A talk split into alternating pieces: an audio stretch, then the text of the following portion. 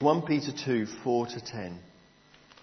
As you come to him, the living stone, rejected by men but chosen by God and precious to him, you also, like living stones, are being built into a spiritual house to be a holy priesthood, offering spiritual sacrifices acceptable to God through Jesus Christ. For in scripture it says, See, I lay a stone in Zion, a chosen and precious cornerstone, and the one who trusts in him will never be put to shame. Now to you who believe, this stone is precious, but to those who do not believe, the stone the builders rejected has become the capstone, and a stone that causes men to stumble, and a rock that makes them fall. They stumble because they disobey the message, which is also what they were destined for. But you are a chosen people, a royal priesthood, a holy nation, a people belonging to God that you may declare the praises of him who called you out of darkness into his wonderful light. Once you were not a people, but now you are the people of God. Once you had not received mercy, but now you have received mercy.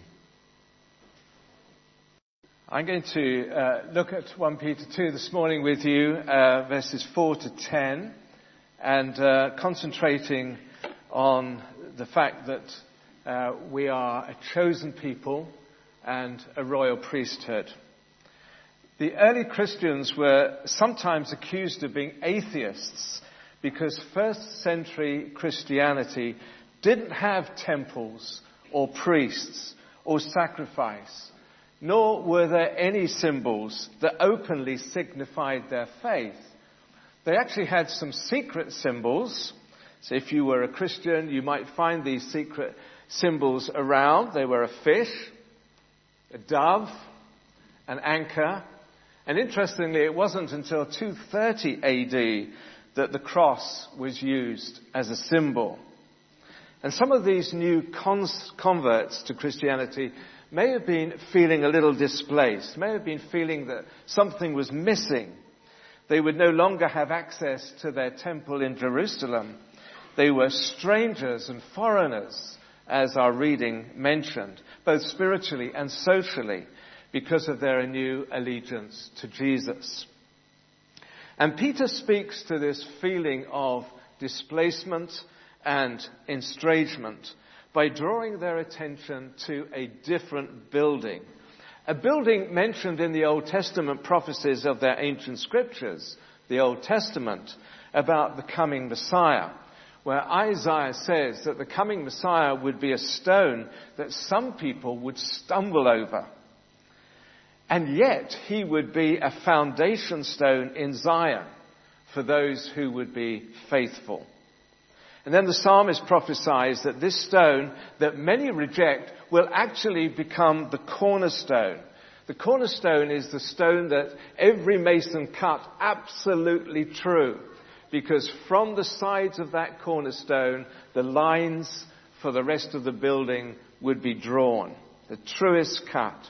And all believers come to this cornerstone to be built into something special, a spiritual house. Notice in verse 4 that these living stones are those that come to Him. It's a conscious decision to come to Jesus. And in coming, we feel alive in a new way. And immediately we find a place in God's architectural plan for a spiritual house. And that's what happens when we become believers. Nobody drifts into Christianity. It's a conscious decision to follow the way of Jesus. And immediately we become aware that we are alive in a different type of way. There's a new perspective that we have on life. We have a new family, all the believers. And this new building is a temple of sorts. It's spiritual too, because the Holy Spirit lives in us. So Paul tells us, don't you know that you are the temple of God if the Spirit of God dwells in you? And Peter's readers will have known the significance of this. All the previous tabernacles, all the previous temples that we read about in the Old Testament had been a temporary concession Although the coming of Jesus was planned long, long ago, during the Old Testament period, the time had not yet come for him to be born. So the temple, the place where sacrifices were made, was one way that God's presence could be amongst his people on earth. And it was the only way that sin could be dealt with by a young lamb paying the penalty instead of a guilty human being. It sounds strange for us to try and understand and get our head round that culture. But this happened on a regular basis because people sinned on a regular basis. But when Jesus came, the sin problem was dealt with. The Lamb of God was sacrificed once and for all. Tabernacles, temples were no longer needed as God's dwelling place on earth because His presence was in His people. And those who accept Jesus as their Messiah, those who accept Jesus as their Savior, are given some wonderful descriptions in this passage about what they have become. And all of those descriptions are linked to the Old Testament, assuring that there's continuity in our minds between the Old Testament and the New Testament. Let's look at just two of them this morning. We're a chosen people. people uh, Peter is addressing both Jews and Gentiles. He's addressing the body of believers worldwide. The chosen race is from all peoples, all cultures, all colors. We are part of that chosen race because the race is made up of people who are chosen. I don't know why. It wasn't because of anything we've done. We didn't have to earn it. We didn't have to do a set of things in order to be accepted by God. In the Old Testament, God says to his people in Deuteronomy, the Lord set his love on you and chose you because the Lord loves you. He loves us because he loves us. That's the only reason that we're given. And Jesus said, you did not choose me. I chose you. We may choose to come, but the invitation is initiated by God. And it's by grace alone. There's no basis for our being chosen other than the all-wise and incomprehensible love of God. And I stand in awe of it. I love it and I love to accept it. And the second area I want to talk about is the royal priesthood. We've heard a lot about royalty, haven't we, over this past week. And we thank God for a queen who was not only faithful in her service to her people, but she was faithful to Jesus. She always, in public broadcasts, mentioned Jesus because she loved him and she followed him. It would have been a privilege to be a priest to the queen or a priest to the king and yet, this is what we're told. We are to be a royal priesthood. But this is not a Queen of England or a King of England. This is the King of all kings, God Himself. What a privilege to be a priest to Him. And yet we all are, because the Bible tells us so. About five years after this letter of Peter was written, the temple in Jerusalem was destroyed in AD 70. So the Jewish priesthood at that point could no longer perform sacrifices. This was devastating to Jewish people. It was the center of their belief system. But Peter was already telling them five years earlier that if you follow Jesus, there was a different type of priesthood now. They, the followers of Jesus, were a royal priesthood to the king. I don't know if you know, but in the Old Testament, we are told that God originally wanted everybody who believed in him to be a priest. But the people rebelled so many times that God decided that just one family would be priests. Levi, the family of Levi, and they were called Levites, and it was known as the Levitical priesthood. But they messed up. They constantly messed up. God was always having problems with his priests.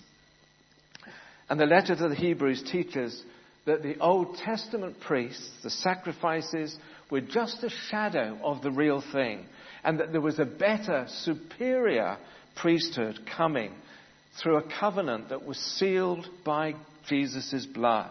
And that's what we'll be celebrating this morning as we take the bread and the wine. We're celebrating this new covenant by which we become priests to Almighty God. Jesus came from a priestly family, but it wasn't actually the Levitical family. He came from a much older priest whose name was Melchizedek, who came and appeared to Abraham. Jesus began his ministry at 30, and 30 was the age where every priest began their ministry. And Hebrews calls Jesus our great high priest. So we are, along with them, part of the royal priesthood. A priesthood that doesn't offer animal sacrifices, but spiritual sacrifices. Sacrifices of praise and thankfulness. Sacrifices of obedience and devotion. Sacrifices of gifts to those who are less well off than us, to the poor and to the needy. This is all part of being a royal priesthood. Moreover, we don't have to have a priest in order to come to God anymore. I know some uh, aspects of Christian living do that, but we don't need to do that because we as a royal priesthood can come straight to God through Jesus. The temple in Jerusalem was designed to keep those who were unworthy from touching or even seeing holy things. I think I put a picture up there. Can you see that? Yeah, you can just about see that. So the, the, the, first part, the inner part of the temple, was for the women, and they couldn't congregate any closer to the center than that. Then there was the court of Israel, where, an, an area where just ordinary Jewish men could gather. Then there was an area just for priests, and then right in the center there, there is the Holy of Holies, which only one priest on one day of the year could go in uh, to meet with God. Nobody, not even the high priest, had free access to the presence of God anytime they wanted. And that area was curtained off by a huge curtain, 40 foot high, weighed about 30 tons. And that was the curtain that was ripped from top to bottom when Jesus died on the cross. That was the curtain that becomes symbolic because it is ripped for us all now to enter freely into God's presence. And it was ripped at the moment Jesus cried in a loud voice, It is finished. And this enables God's original purpose that everyone who believes in God, in Jesus, has now free access at any time to come to Him so we can enter God's presence as we, as we have already done today. It's a privilege speaking to Him at all times.